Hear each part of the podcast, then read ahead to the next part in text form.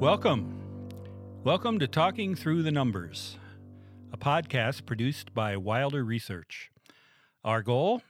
To provide insight on significant issues, combining sound information with expert knowledge to enrich our understanding of things that affect our communities and our world. I'm Paul Mattessich, Executive Director of Wilder Research.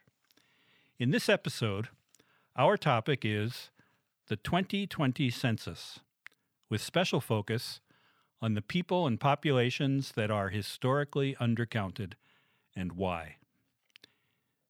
Three experts have come to the studio for this conversation. Wayne Ducheneaux is Executive Director of the Native Governance Center, a Native American led nonprofit organization in St. Paul, Minnesota that assists tribal nations in strengthening their governance systems and capacity to exercise sovereignty. He's a Cohort 3 Native Nation rebuilder and an enrolled citizen of the Cheyenne River Sioux tribe. His previous work includes serving as Tribal Administrative Officer, District 4 Council Representative, and Vice Chairman of the tribe from 2012 to 2014. Welcome, Wayne. Thanks, Paul. How mitakepi, chante washte na pe pielo, Wayne Ducheneaux imakichapi. I said there, uh, hello, my relatives. I greet you all with a good heart and a handshake. My name is Wayne Ducheneaux, and it's truly an honor to be with you all today. Susan Brower is the Minnesota State Demographer and directs the Minnesota State Demographic Center. Her work applies an understanding of demographic trends to changes in a range of areas, including the state's economy and workforce, education, health, immigration, and rural population changes. She previously worked on Minnesota Compass as a researcher and at the Population Studies Center at the University of Michigan. Susan, welcome. Thanks. Thanks for having me. Jacob Wascalus is a research scientist at Wilder Research and works on Minnesota Compass, a social indicators project led by Wilder Research that measures progress and tracks trends in topic areas such as education, economy, workforce, health, housing, and others. He previously worked at the Federal Reserve Bank of Minneapolis, the Center for Urban and Regional Affairs, and the Institute for Agriculture and Trade Policy. Welcome, Jacob. Thanks for uh, having me. I'm really happy to be here. Well, thanks again to the three of you, uh, and thanks for bringing your expertise to discuss the census. The census. What exactly is the census, and how does it work? Can you explain that, Susan? Sure. So, the census is a count of every single living, breathing human being in the U.S. It happens every 10 years, and it is an enormous operation. Um, the way that most people. How oh, many, yeah. when you say enormous, how many people are counted in the U.S., roughly speaking? There's, there'll be about 330 million, little over 330 million in the U.S. And, you know, that's a lot of people. But if you also think about all the different ways that people live, all their different kinds of circumstances, whether they're in an institution or a group home or an apartment or, um, you know, in a mobile home, there's just all kinds of different um, special operations to reach people where they are. Um, the first way that people will kind of hear about the census, if you're just a regular person, not a kind of a census nerd like maybe some of us here today are, um, is that you'll get a letter in the mail in mid March uh, that will invite most people will get a letter that will invite them to go online to fill out. So they the so somebody doesn't come to your house, a census taker. Not that, right away. Oh, okay. For most people, okay. there are a few uh, a few areas in Minnesota where a census taker will come to your home, and that is mostly in tribal areas where that's kind of the preferred method uh, that the tribes have chosen. Uh, but for the vast majority of Minnesotans, the way that they will first hear about the census is a letter in the mailbox inviting them to go online and to fill out the census online. And so, is the hope that most people would take it uh, via the internet online. That's the hope. They're pushing as many people, they being the Census Bureau, is pushing as many people to go online as possible because it it reduces costs. So that's one of the measures they're really pushing. And it actually starts in Alaska in January. And how long do they keep following up after April to make sure that uh, people all around the country have participated? It'll go into the summer. We don't have an exact date where they will call it off, but they're saying well into the summer they'll have census takers out knocking on doors, following up with people who haven't responded. Hmm. And when are the data reported? The first data that we get coming out of the census will be in December of 2020, December of this year, and we'll just get the high level number, the state level totals, which will tell us whether or not we keep all, all eight of our congressional districts. Oh, so that that starts to get into another question I know that people would have. What why is the census important? What what does it do for us? It's used for so many things. I mean, one of the, the very first purpose it had, and the reason why it's in the Constitution, is because it's used to distribute political power. Um, that's how we determine how many seats in the U.S. House of Representatives we get. And right now, Minnesota has eight. Uh, we'll see how many we have after the next census. It's also used kind of all the way down from the federal level to the the local levels in terms of um, redistricting. Uh, leading up to this year, Susan, is there a thought as to where Minnesota is going to land there? And are we are we looking at keeping the same amount of seats, gaining a seat, losing a seat? Yeah, it is so close. It is so close. So in 2010, we kept we got the very last seat that there was to hand out. There are 435 seats. Minnesota got that very last one, and we kept it only by about 8,000 people, which is just a very very thin margin for a state our size. Um, and looking at projections, we're right back in that same position again. That we're we're just on the edge, and it's really, from my perspective, too close to call at this point. Wayne, why why should tribal nations care about the census? What what uh, how do they use it? What I think the the most intimate way that tribal nations use the census work really has to do a lot with funding that's obligated to them through from the federal government for from the federal government's trust responsibility, and so oftentimes, depending on what type of source the funding is coming from, whether it's HHS funding that leads down to the IHS for healthcare funding, Department of Transportation money that goes in comes into roads and for maintenance and infrastructure needs. Um, oftentimes, census data is used as a part of formulas for formulaic funding that really helps redistribute do, and to distribute the money down the line so that uh, tribal nations, uh, you know, they understand more and more that if we have this accurate data, that's the like the first and the the closest that most people know. The other thing I think is it's really about tribal nations returning to their their indigenous roots about having that strategic orientation and thinking wholly about their tribal nations and what's best for them. And so it's a big part of this new data sovereignty movement that's pushing in Indian country. And it's about how do data tr- sovereignty. Data so. sovereignty. And that's about how do we gather information uh, through research? How do we house that information so that we are the owner and um, purveyor of it, and then how do we use it in evaluation or other methodologies to make sure that we are using it to leverage it for the best for our tribal that nations. sounds like a topic for another podcast. Maybe I, that, uh, that in and of itself would be fascinating. Please have me back anytime. okay. Other reasons why the census is important, or who who else uses this information? What what difference does it make for them? Well, I'll, I'll get a little bit more um, specific with funding. Um, there are about 300 federal programs that use um, data derived from the census to distribute and allocate money from the federal government to states. About $600 billion every year, I believe. Um, and Minnesota gets around 15 billion. Um, it might sound kind of crude, but um, we all sort of have a dollar figure attached to us. um, $28,000 per person over a decade, roughly. So we want to make sure that in Minnesota, all 5.6, 5.5 million of us are counted. So um, the adequate amount of funds come from the federal government to the state. Who can, who can access the census data? Anybody?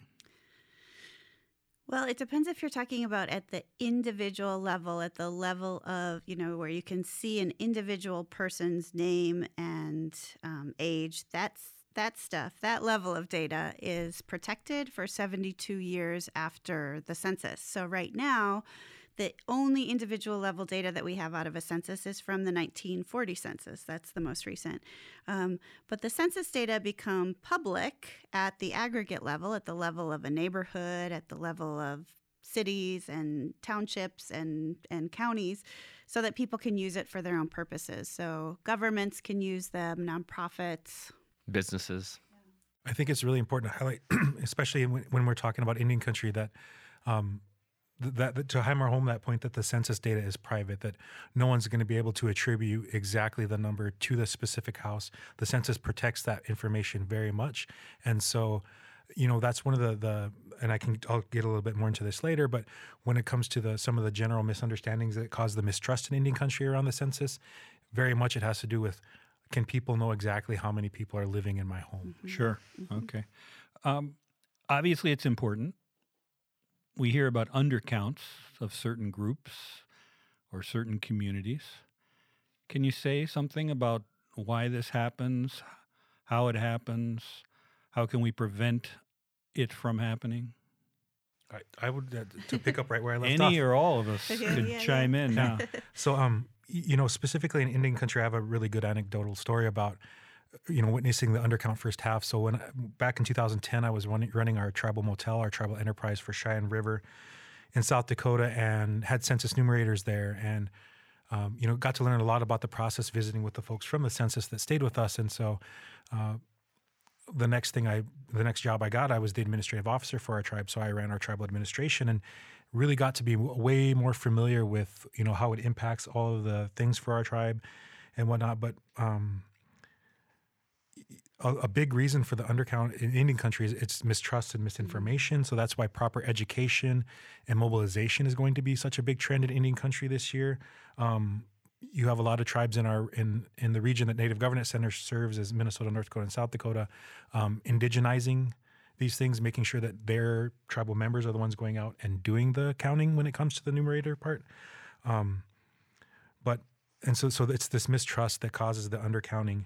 And so, because for instance, some of our housing on the reservation is federally funded, and you know, if you have a house that's only two bedroom, sometimes the laws mandate you can only have X number of people, and so um, our traditionally our families are multi generational. We weren't, you know, uh, one solid family, mom, dad, and kids. We used to live traditionally. Grandpa and grandma were in, you know, multiple families in one home, and so as we've brought that with us into the future, it really has a conflict then with the certain housing codes that exist out there facing Indian country.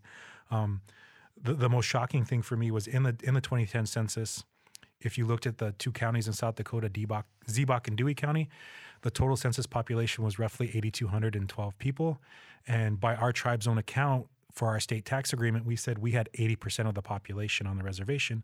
That meant there was only 6,000 Indian people, according to that statistical uh, derivative, uh, 6,000 tribal members on our reservation. At the time, we had an enrollment of roughly 18,000, and we knew it was way closer to 60% of our tribal members on reservation. And so, uh, how did we figure that out? Well, we actually had a per capita payment distributed from a trust fund settlement, and we were able to, in that per capita application, build in census type questions because everyone who wanted, who was a tribal member, wanted a wanted their per capita payment. So in that one flash point in time, we were able to know exactly where all our people were, and it really showed that we were closer. I think we were like 58 percent um, of our total population on the reservation as that information was as, was pulled out of the, and so it just shows like that's a huge swing in the total amount of A the check, population. sure, and a, ch- a check on the reliability of the data. Uh, Susan, Yeah. uh, other reasons for the undercount besides Yeah. So what Wayne mentioned? No? Absolutely. So I think what May- Wayne mentioned absolutely is uh, a concern for the Native community, but also for many immigrant communities have those same fears. Uh, even communities who have been here for generations, of course, like like Indigenous people. Um, fear is one kind of barrier. There are other kinds of barriers too. So if we think about groups that like are likely to be missed, one group is renters. Um, many times renters will have some of those same fears because they have some of the same characteristics that Wayne was just talking about, or the same kind of perceptions. Um, and experiences, but also they live behind two sets of locked doors. so when an enumerator comes around, it's harder to do that follow up. So in some cases, it's just an, as- an issue of physical access. Um, another group that tends to get missed, or that was was the biggest uh, undercount in the last census, was young children under the age of five. Uh, the Census Bureau did some research to find out why that was happening, and they found that for the children who were missed and the babies who were missed, most of them lived in households where a form was filled out and they just weren't on that form. Uh, so the question is, um, you know, what is causing what is causing uh, people to be left off the form?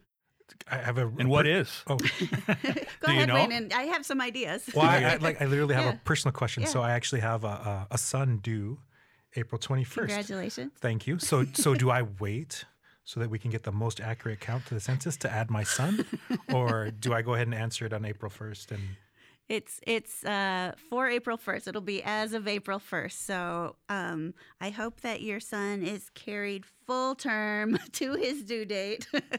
but uh, April first is the date that it's scaled to. Yeah. thank you. I'll just say in Minnesota, we want that. Uh, we want to retain the congressional seat, so you should just wait for the enumerator to come around and, and ask you the question. Fair enough. Um, so another reason with the young children that um, people tend to miss them is in in households that are complex or extended. Wayne was was describing this. Sometimes people don't know that they should put everyone on the form, even if they're there just for a month or two. That it's not a permanent living situation for the foreseeable future. That's how people get left off. Is when they're in kind of transition maybe between households and they're in living with grandma or they're living with their aunt or something. Those those young children tend to tend to get left off. Sure, and I guess the idea is there's always a certain number of people in transition, so you catch people where they are, and even if they move, somebody else is moving in and out. So Yeah. it's a it's a way to really get the best count, the best, most accurate count. Wayne, you said a lot about Native Americans and Hmm. some of the reasons uh, why they are undercounted. Um, and you've mentioned a bit about how Native American communities use census data. Are there other ways that census data are used or that uh, you've used them in uh, program planning, policy applications, funding? all, all those things and more, right? So, um, again, like I said, there's been a tremendous growth throughout Indian country in uh, tribe sophistication in around data and how to use it. And so, you're seeing tribes more and more really attune themselves to the fact that we have to be able to gather this information. We have to be able to make it work for, you know, grant applications we send off. Also, for some of our own strategic planning, more and more of our tribes are developing 25, 50, 157 generation strategic plans on where their nations are going. A great example of that is um, the Rosebud Sioux tribe in South Dakota is developing their call it their seven generation strategic plan. 150 years they're planning out. So and they've they've they've gone as far as to find a statistician to help them look at okay there are currently I think it's 28,000 enrolled members of the Rosebud Sioux tribe based on current population trends, what does that mean 150 years? And they've they've come up to a number. In 150 years, there's going to be 500,000 people or enrolled members of the Rosebud Sioux tribe. How do we start planning now for that, for that exponential growth, so that we can make they can make sure as a tribal nation that they have everything they need to provide for their basics need for their people, to make sure they're ensuring a good life for their people. Um, so again, tribes are learning more and more that these numbers matter, and we have to find a good way to be able to use them. Do you have any examples, Susan or Wayne or Jacob, of other uses of the census, how it's influenced uh, discussion about a policy or helped anything, any any group from a neighborhood organization up to a large national organization to make a better decision or develop a better plan? I want to talk about the Minnesota Compass Project. Okay, sure. Go ahead. if I must. Yeah. I mean, if you look at those indicators across the board, so many of them rely on census data. Sometimes for for the indicator itself, sometimes just to be able to create a percentage, so we know it. You know how prevalent that that um, indicator is or the, the measure is in the community. I think, you know, just looking at all the community organizations that have used, and you can probably speak to this this more recently than I, uh, Jacob, but um, how different neighborhood groups and different nonprofits use uh, the data to understand their communities and to understand how how people are faring. Yeah, exactly. I mean, even with local government, we expect our sort of city administrators to and our town administrators to serve us well. We pay property taxes, which you know helps run the government, local government. But if they had no information about who lives in the communities that they are working for, um, we we would have a pretty dysfunctional city government. Um, and so, census data and census derived products are super important. Um, you're totally right about Minnesota Compass. Researchers love this data to really help understand a problem that they're trying to get to the bottom of. Um, at Minnesota Compass, you know, one of the examples that uh, one of the examples of the things that we track uh, is housing cost burden. How many people are paying too much for housing? We get that information from the census. Um, what are the poverty rates broken down by demographics? We get that information from the census. Um, there's just a wealth of information contained with the census, um, and it is just vitally important that everyone uh, fill out that form when they get it. Can I just, um, it just occurred to me, Jacob, when you were talking that um, a lot of the indicators that we collect data that, that we use come from a survey called the American Community Survey, which used to be like the long form of the census. I just wanted to point out that even those additional long surveys that the Census Bureau does relies on the decennial census, which is what we're talking about more today, right? Just the decennial count, right. because they have to be calibrated every 10 years to make sure that they are accurate. Um, so there, there's a very close tie between those data sources. So I just wanted to to point that out. So as, as you're mentioning that, let me just bring up something that's been in the news as a an issue, a controversial issue. Some people say, has hasn't the Census Bureau overextended itself in, you know, what it asked in the census and the American Community Survey? Uh, Constitution just says count everybody every ten years. Census does more than that, and the American Community Survey certainly does far more than that. Um, what you know, what is the justification for spending all that that money on those data collection activities? Yeah, so the Census Bureau just in the last two years or so went through question by question and outlined how each of the questions were used in a piece of federal legislation. So there is a reason to collect every piece of information that program that it's tied to, or, or, in many cases, programs could not function the way it does if not for the decennial census or the other surveys, the, the American Community Survey and others um, that are collecting that data. So while it has um, expanded since its original purpose of just redist- of distributing political power, um, today it has many other functions that are tied to federal law and federal programs. So pretty much anybody who's touched by a federal policy or a federal program has a vested interest in a good count and information gathering from the census and everybody touched by a program or policy is pretty much everybody. So, okay, that's right. uh, that that sounds important. And I would say that um, you know, this uh, an accurate census is also uh, very important to just the economy in general.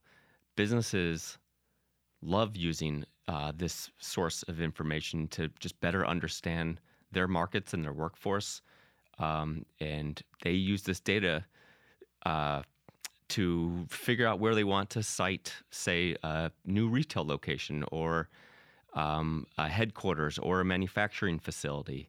Um, so a lot of business intelligence also drives from census products, and you can imagine that that pretty much drives our economy too. Sure.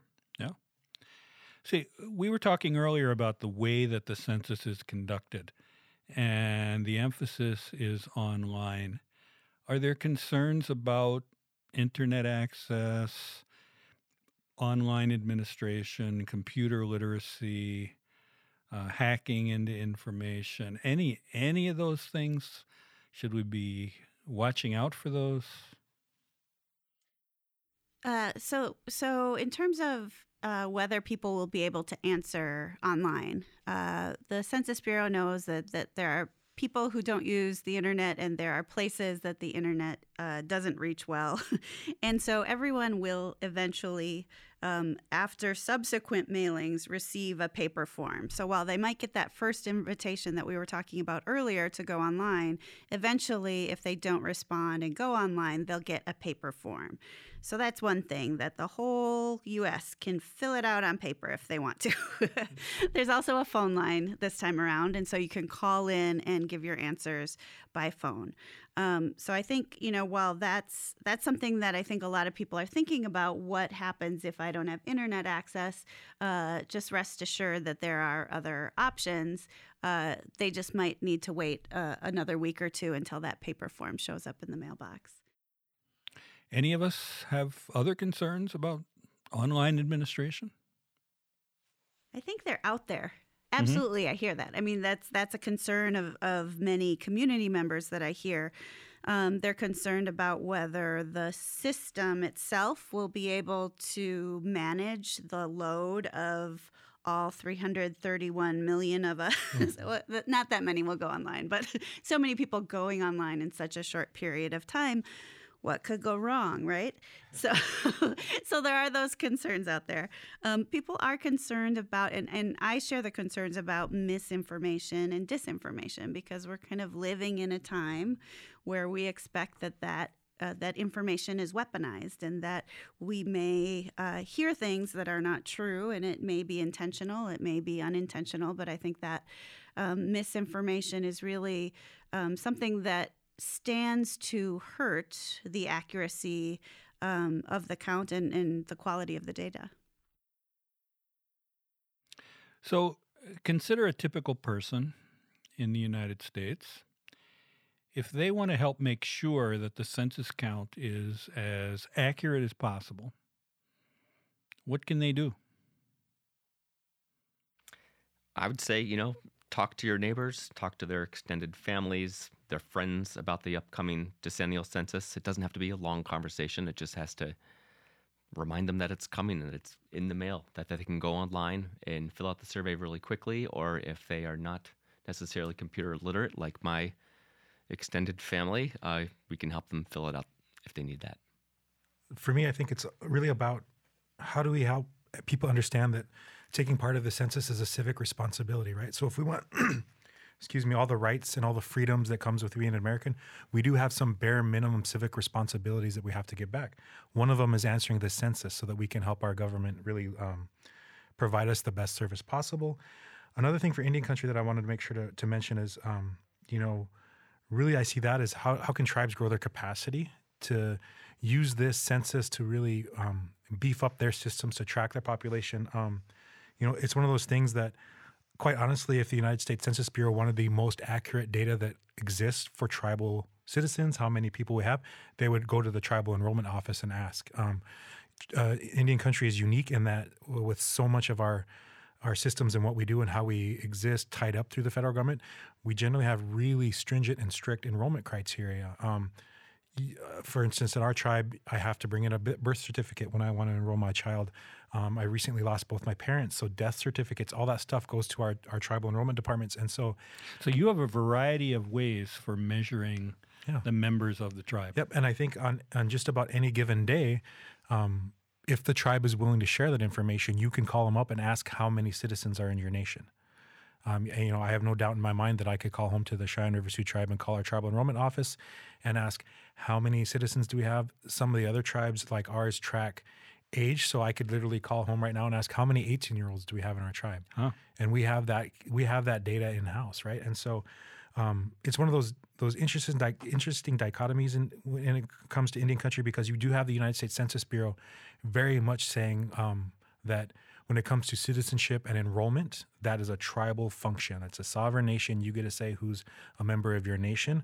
Um, but when they're trying to count in the census who's native and who's not. It's a self-reported function, right? And so literally, I go through the form. I can check American Indian, Alaska Native. I can't remember the proper terms that may have changed now.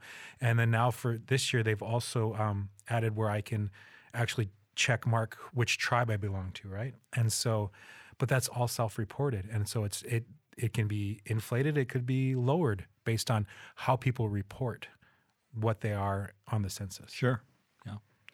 Susan, thoughts if a person wants to help make sure that the census count is as accurate as possible, what can they do? Well, I'd say think about who you are connected to and who you already have trusting relationships with, um, particularly for groups that we know are going to be undercounted. Those are the groups that I would encourage folks to reach out to. And if they want to host a table that allows people to um, fill out the census, and you know, if they're part of an organization, that's that's a great idea too. Are there groups out there, advocacy groups, working uh, in communities that we could identify that people could look up on the, the web maybe and get in touch with? There are on our website uh, for for the state of Minnesota. It's mn.gov slash 2020 census. We've got a map that shows all of the complete count committees that have formed in Minnesota. There are over 250 right now, uh, and they're spread across the state. Many of them are governments, but many of them are tribes. Many of them are nonprofit organizations.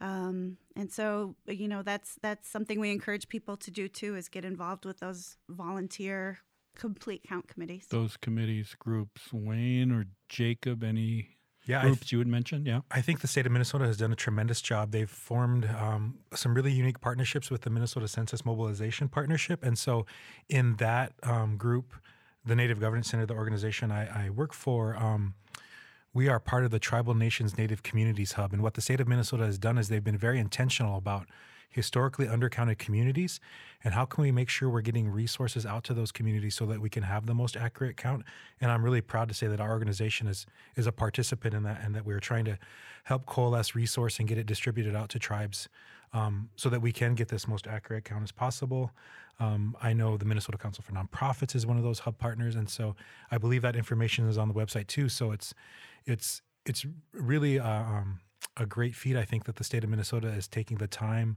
the resource to invest in this because they know the importance of it. Yeah, we appreciate that uh, help from the legislature, but also just the the community groups and advocacy groups and individuals and organizations really have stepped up this time to kind of help us out That's and, great. and be a part. Yeah, that's really great to hear. Really unique, um, especially with the 11 tribes in Minnesota and how they've all come together now, have designated their own tribal staff. So you have um, tribal liaison partnerships and, and people that are hired through the U.S. Census Bureau that come out and work with tribal uh, tribal uh, nations. But every tribe in Minnesota now has their own tribal census coordinator that is leading the efforts on reservation and off reservation to ensure that we're getting these accurate counts. So a lot of mobilization. Well, it is great to hear about all the energy uh, out there and the opportunities for people to assist. And I suppose that even after the April 2020 census, uh, motivating people to participate in American community surveys and other important data gathering efforts is is, is vital as well. And all these efforts will help uh, help that to support uh, to support those other data collection efforts. We have reached the end of our time. So thanks again to our guests, Wayne Ducheneaux, Susan Brower, Thank you. and Jacob Wascalus. Thank you. Please visit our website, www.wilderresearch.org, for more information on today's topic. State demographer Susan Brower also mentioned another website useful for the census, mn.gov slash 2020 census for more information. If you have suggestions for a future podcast, please let us know. I'm Paul Mattessich from Wilder Research, and I look forward to talking through the numbers with you on other topics.